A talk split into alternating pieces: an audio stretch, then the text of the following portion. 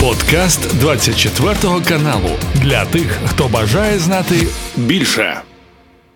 Давайте долучимо до а, нашого ефіру військовослужбовця політолога Кирилу Сазонов з нами на зв'язку. Пане Кирило, я вас вітаю і слава Україні. Героям Катерина, дуже радий вас бачити. Навзаєм рада бачити вас, і смертним клятим ворогам продовжує говорити і дякувати. Не втомлююся за те, що зменшуєте популяцію ворогів наших. Але кажуть, що популяція тих ворогів наших вони е, нібито десь підвезли просто чи то трубу якусь провели цих е, нескінчаємо безсмертних, е, чи то щось відбувається, тому що кажуть, наші е, піхота пре, ти її викошуєш через якийсь час. Нова піхота підходить до Авдіївки. Знову ти їх викошуєш, вони знову підходять. Щось відбувається там. Е, Катерина, наскільки мені відомо, під Авдіївку перекинули полк з Лиманського напрямку. Це то, що я знаю. А здається, ще з Донецька підкріплення е, перекинули резерв з так званої другої лінії оборони. Це те про те, про що відомо. А скільки вони ще туди накидали, і з яких напрямків зняли, з яких резервів, це важко сказати. Це буде відомо вже у процесі. Так, е, дуже втрати в них просто неймовірні. Е, хлопці, які прийшли декілька таких дуже гострих е, точок, кажуть, що по техніці це співпадає ну десь з Вугледаром, де вони втратили дуже багато танків, бех. А по живих втратах це нагадує м'ясні штурми Бахмута, коли кулемети перегрівались, коли вони лізли, лізли, їх косили, і там десятки тисяч залишилось. Зараз важко оцінити. Саме це відбувається під Авдіївкою. Мені здається, що вони трохи поспішили до з докладом можливо самому Путіну, що вони ось ось візьмуть Авдіївку або оточать її, і тому він з Китаю летів до Ростова, щоб така була телекартинка, дуже красива, як Герасимов докладає Путіну про локальну перемогу. А вже далі пропаганда рознесе, чому це так важливо, чому це стратегічний перелом і до своїх виборців, і до західних союзників України, що не варто допомагати Україні. Бачите, Путін прилетів, перемога тут все Росія вперед. Але насправді успіхи ну настільки локально вони просунулись з такими втратами, що це навіть не тактичний успіх, не кажучи ж про щось стратегічне. Тому Путін просто сказав все по плану. Герасимов сказав так, все по плану. Передав вітання Путін і полетів. Ну я вважаю, що за кадром Герасимов огріб дуже непогано за те, що немає результату, і, мабуть, стоїть питання так, що або ви оточите, візьмете Авдіївку, і ми вже заплющимо очі на втрати, або ви відкотитесь назад і будуть торгвиводи з занесенням у грудну клітину. Тому вони на Авдіївку лізуть несамовито. Вона не має ні стратегічного, ні тактичного, ніякого такого значення, щоб так лізти покласти стільки народу на штурми. Ну це як Бахмут вже роздули політичне питання. Вони самі у цій пастці вони вимушені за неї битися. А там хлопці тримаються. Теж втрати є. Дуже важко хлопцям, дуже тому що працює і арта, і авіація, і міномети, і лізуть вони, і лізуть із технікою. Але хлопці там більшість досвідчена, дуже досвідчена у боях, загартовані і гарні позиції укріплені. Бо хлопці там з 14-го року, і там завжди було тихо. Там не було жодного дня. Тому хлопці тримаються і ворогу завдають таких втрат, що мені здається, вони на сі Авдіївки ворог надірветься. Е, бачите, колись говорили е, про те, що ну там був такий вирос, та що там умний вгору не пойдет, умний гору обойдет. Вони намагалися обійти, вони намагалися взяти ту гору. А тепер кажуть про те, що вони навіть намагаються рити під ту гору і таким чином виривати собі ходи для того, щоб якось десь вилізти в неочікуваних обставинах. Вони, мабуть, по своїй звичайному такій практиці, коли допомагали Хамасу в нападі на Ізраїль, е, як завжди, вкрали трохи маленьких хамасиків. А ці маленькі хамасики їх навчають рити тунелі. А шахтарів хватає там, тобто мобілізували, взяли техніку, наскільки я чув, з е, гірничих підприємств Донеччини та риють, е, риють підкопи. Насправді історія е, підземних війн вона з давних часів йде. Там ще древня Персія копала, когось греки штурмували. Але це має сенс, це дає успіх, коли це несподівана для ворога, тобто для нас зараз. А ми чудово знаємо, що вони риють, чудово знаємо, як ну, бачити, де, коли. Тому вони риють, риють і даруються до мін, даруються до якихось бомб. І дуже вдало тут і російське командування, і ми зіткнемо з полегшенням, бо хоронити їх буде не треба. Просто обвалимо тунелі і все. А... Так, ми говорили і минулого разу, що вони собі могили риють, а не окопи, але е, бачите, вони продовжують е, намагаються робити ті самі дії, але при цьому очікувати е, іншого результату. Е, Таким чином, ніби весь світ робить вигляд, що ніхто не бачить, що вони там в тій пісочниці риються. Е, всі бачать, всі спостерігають. Є супутники, є знімки, є купа безпілотників. Е, до речі, про безпілотники, тому що знову таки е, стикнулася з черговим дописом зради у Фейсбуці. Я не знаю, чи є у військових час читати дописи у Фейсбуці, але коли вони до нього є, бо вони коли до нього доходять, вони трошки дивуються і кажуть про те, що слухайте, тут е, як почитаєш ваші Фейсбуки, так е, ми вже там знаєте або програли, або ну все, прям все зробили неправильно. Е, пишуть в тих самих Фейсбуках і кажуть про те, що. За якийсь певний період часу є там такі аля волонтери Катя Валя Денири, е, які просто збирають е, купу грошей. По перше, грошей на безпілотники. По-друге, десь беруть безпілотники. І е, по-третє, вже розказують про те, що ну що ви українці можете вважати, що безпілотну війну ви вже програли, і що безпілотників у них більше ніж у нас. Наскільки то правда близько до правди, і що взагалі відбувається, якщо ви розумієте, про що я? Диванні експерти, що у Русі, що у нас, то таке явище, що вони не обуздано як стихія. Мені в телеграмі пишуть, що не треба тримати Авдіївку, треба зосередитись на іншому. Якщо хлопці, це не мені, це у генштаб пишіть, та йдіть туди працювати вже. Бо якщо ви краще знаєте, де як працювати щодо безпілотників, ну насправді вони стали дуже потужною зброєю цієї війни. 23-й рік, 22-й. Спочатку ми мали перевагу Потім росіяни наростили промислове виробництво, закупку, мабуть, у Китаї, точно в Ірані, і орланів, і ланцетів, і шахедів, яких навіть е, цивільні всі знають. Е, Є в нас достатньо безпілотних, ну їх не буває достатньо, але достатня кількість. Будуть нові, йдуть нові розробки так на рівні чуток що розробляється, як буде працювати. Але в них теж дуже багато. І Орлан, Орлани працюють. Це такі розвідувальні дрони. Це дуже паршива штука. Бо ми зараз можемо розмовляти. Я його не бачу. Він бачить мене з п'яти кілометрів, якщо там німецька оптика стоїть, ще не китайська. Тобто це дуже плохо, бо вони тебе вже бачать, вони вже бачать, де ти є, і вони вже по тебе можуть вдарити, а ти навіть не бачиш, що за тобою слідкують. Це не той, що жужжить, літає над тобою. Це дуже погано. Бувають такі дні, навіть тижні, коли е, наші не можуть працювати в день.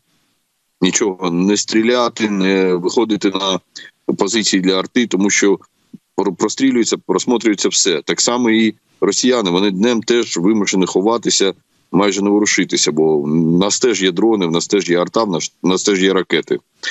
Війна дронів, вона така, що маскування. І я б не казав, що у росіян мало дронів. Вистачає. Я правда впевнений, що то не волонтери якісь збирають, то промислове виробництво та закупки за кордоном, але їх багато це проблема, звісно. А ще про те, чого багато, і про проблеми чи не проблеми. Зокрема, є дві статті: одна в Нью-Йорк Таймс, друга в Вашингтон Пост. Одна стосується служби безпеки України, друга наших планів на зиму. Зокрема, про статтю в Нью-Йорк Таймс кажуть, е, збройні сили України хочуть перетворити зиму на зброю. Ну не знаю, чи хтось з вас е, контактував з Нью-Йорк Таймс, чи розказували ви про свої плани, е, що ви плануєте робити взимку. Не було такого? ні, ні, ні, нічого. Ні, ну збройні сили України хочуть перетворити на зброю все, що є: котиків, собачок, консервні пляшки, зиму, літо. Ми все хочемо перетворити на зброю. Не завжди і не все так відбувається. Але ну ці прогнози аналітиків, які не бачать реальної обстановки, а підуть дощі, буде холодно, і наступ зупиниться. З чого? Не зупиниться. Е, тобто, ну такі прогнози я не дуже їх вважаю. Вашингтон Пост цікавіша значна стаття, особливо якщо ми знаємо, що нещодавно генерал Малюк, голова СБУ, був саме у Сполучених Штатах і зустрічався з керівництвом ЦРУ. А ми ж ну всі медійники, ми розуміємо, що ніхто з спецслужб не піде до журналістів без е, санкцій руководства і не буде розповідати якісь таємниці. Тобто, в ЦРУ була дана така команда, що хтось має трохи розповісти неофіційно, без посилання на джерело, що Українська служба безпеки працює, що полює на колаборантів, полює на пропагандистів, полює на командирів навіть у тилу Росії і Владлен Татарський, мій земляк, був колишній вже е, Дугіна, хоча мішенью був сам Дугін. Цей командир подводного човна, який по Вінниці вдарив і загинуло багато цивільних. Тобто багато епізодів, багато командирів російських загинуло. Так СБУ працює дуже потужно, працює в тилу ворога. Правда, сам генерал Малюк не опроверг, не, не спростував, не підтвердив. каже, це законні мішені для нашої роботи. Ну, нехай так. Тобто, ну справді українське СБУ це такий, як сказали в ЦРУ, Масад, але Масад з кращих часів. Так працюємо і війну спецслужб наші перемагають в ній. Це очевидно. Бо у нас росіяни не можуть ФСБ зробити ні терактів, ні таких е, вбивств резонансних вже досить давно. А наші працюють у них в тилу. Тобто, Вашингтон Пост це дуже така файна, дуже класна стаття про працю України. Вона так сказати, всіх наших союзників ну якось внушає оптимізм. А прогнози Нью-Йорк Таймс я з повагою відношу до експертів, але ну, сидячи в Нью-Йорку, дивлячись спутникові знімки, щось сказати, ну таке. Е, Що стосується статті Вашингтон Пост, я зараз знаєте, в жодним чином не хочу. Ем... Якось е, коментувати дії пана Малюка або ж говорити про те, що це не на часі. Але от е, вашої думки хотіла почути, тому що чула я від колег е, знову ж таки ці питання на часі чи не на часі було розкривати навіть деталі 2014 року. А чому саме зараз, на вашу думку, вони з'явилися?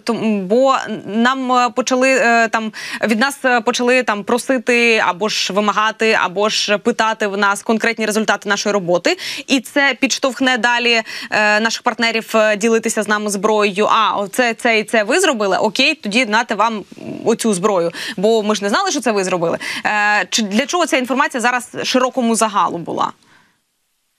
Ну це ж спецслужба, це не солдат, який приїхав на ротацію чи відпустку додому. Випив зайвого і починає як я один проти трьох танків з двома стугнами, джавелін в зубах. Хто Це на мене? робиться. Це вони прорахували все, що буде, як, яку інформацію можна озвучити зараз, яку за місяць, яку через рік, а яку через 50 років.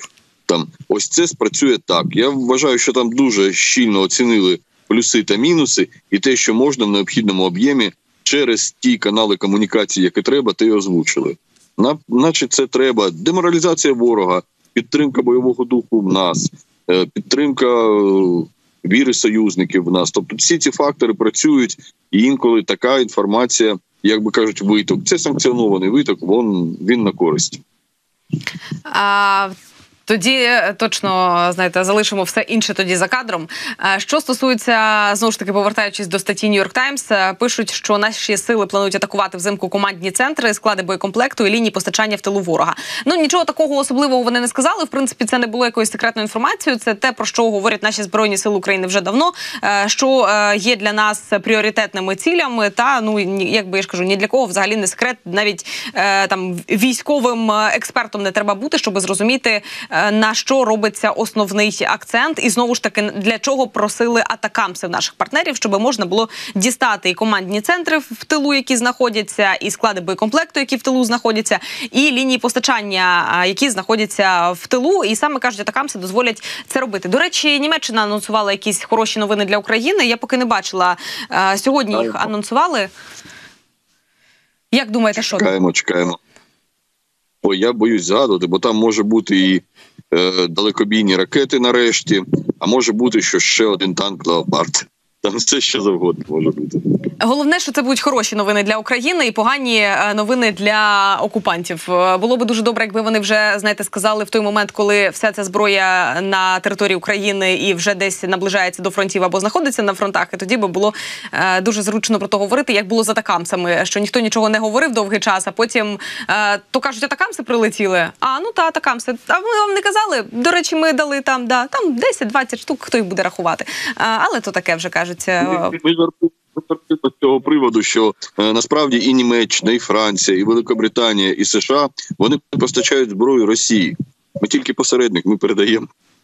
Та інколи там і воно затягується в логістиці, звісно, хотілося б трохи швидше це передавати. Ну тому що вони ж чекають теж. Вони он по пекінах їздять, просять там зброю і всякі собі плюшечки або грошей на ту зброю. Та вони там е, питаються знову ж таки, е, чи буде там постачати їм Аліекспрес якісь необхідні е, елементи. Зараз шахеди поміняли на газонокосарки, бо тепер кажуть, те, що літає у нас над головами періодично, то вже не звук шахеда, а то звук газонокосарки з тими е, двигунами які вони вставляють з Аліекспреса. Ну от вони ж дуже хоч хочуть, їм то потрібно. Ми передаємо. Наші збройні сили роблять все, що в їхніх е, силах. Ну і таким чином намагаються не затягувати ту саму передачу. А, бажано, звісно, щоб вони більше скупчувалися, більш кучно стояли, бо. Розпорошуються по всій лінії фронту і попробуй їх знайти, щоб то все передати.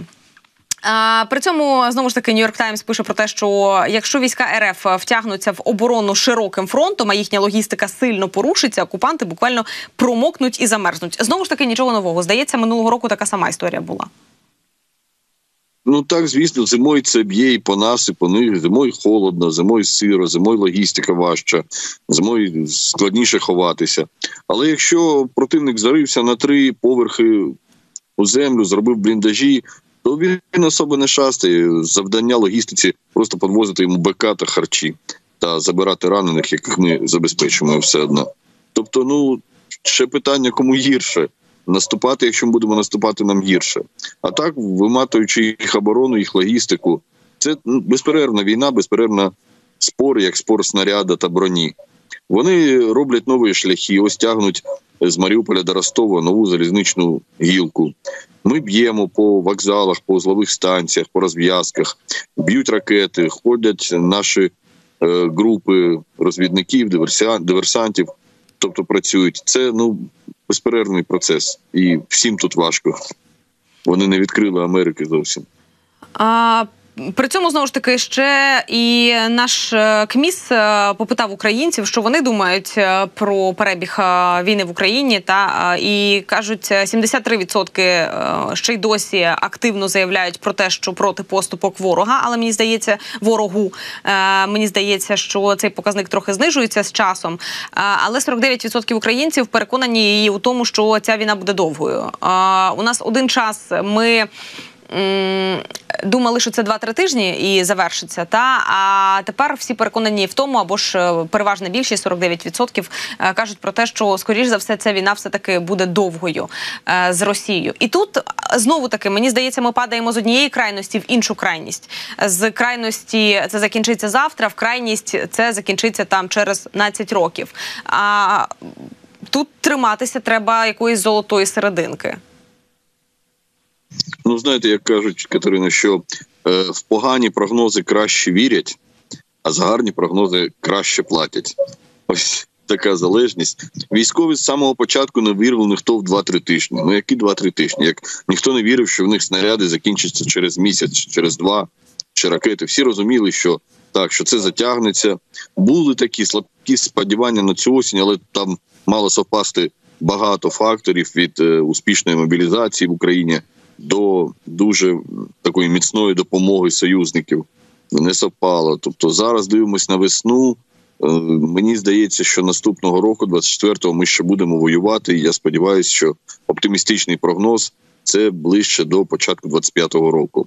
Але є ж такі фактори, які не прорахуєш. Це, наприклад, у буде за місяць, мабуть, зустріч е, Байдена з Сі Цзіньпінем два ключових гравця зараз на мирової такої партії шахматної, і вони можуть прийти до чого завгодно, і війна може стати глобальнішою на роки вперед.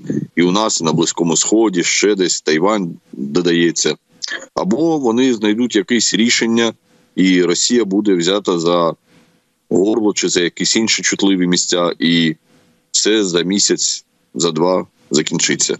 Тобто такі фактори є, такі е, е, точки, такі біфукації, які можуть закінчитись чим завгодно. Їх декілька буде. Тому прогнози річ ну дуже невдячна, особливо коли ми на роки на руки вперед намагаємося що сказати. Тобто об'єктивних причин ані ми, ані е, не видахли ще. Ще є ресурси. Да, їх не вистачає і нам, і ворогу. Да, трохи виснажені і ми, ворог, але запас міцності є. Ну у них є ще резерви, а нам нема куди відступати взагалі. Тому е, немає об'єктивних причин все закінчити до нового року чи до весни. Тобто, та це затягується. Але ж кажу, є такі точки світової політики, які можуть е, дуже сильно впливати на те, що відбувається у нас. Про їхні запаси, тому що названа цифра в 400 тисяч е, клятих окупантів на території України, та які тримають або ж підходять до фронту, або ж знаходяться біля фронту. Ну коротше, які задіяні в цій е, війні Росії проти України безпосередньо. 400 тисяч це от зараз по ним видно, їх стало більше, їх стало менше. Чи це та цифра, якою вони намагаються просто триматися, і вона незмінна? Я не про загальну е, цифру, я про конкретні фронти там, да, за за вашими погляданнями. Ну, 400 тисяч кажуть взагалі в Україні, але ж вони е, більше 300, мені здається, близько до 400 тільки е, мобілізували, як частково мобілізували минулої осені. А до того 60 тисяч зайшло, а до того інші заходили. Тобто 400 тисяч є, а є ще 400 тисяч, мені здається, яких вже якби в нас вже вже не воюють. Е, так вони мобілізують до 20 тисяч на місяць. Ми утилізуємо не менше. Це такий процес. Але ну так їх багато. Але зараз така війна, що саме особовим складом штурмами питання не вирішується. Арта, дрони, міномети, авіація ось це це важливо. Тобто прилітає одна ракета в розпалагу, мінус 200 Мобілізуй, одягай їх, екіпіруй, тренуй, привозь, годуй. Прилітає одна ракета і все. Тому зараз війна сучасна. Е, особовий склад важливий, але вирішують арта, міномети та ракети. І люди, наші незламні люди, які тримають ті фронти, ті е, арту, ті міномети, ті безпілотники і тримаються самі. Е, пане Кирило, дякую вам. Дякую вам теж, що не забувайте про нас. І традиційно ще раз передавайте всім вітання хлопцям і передавайте величезні наші дякую за те, що зменшуєте популяцію ворогів наших. І до наступних зустрічей в ефірі. Дякую. Е, Кирило Сазонов, військовослужбовець і політолог, був з нами на зв'язку в цій годині. Це був подкаст для тих, хто бажає знати більше. Підписуйся на 24 канал у Spotify, Apple Podcast і Google Podcast.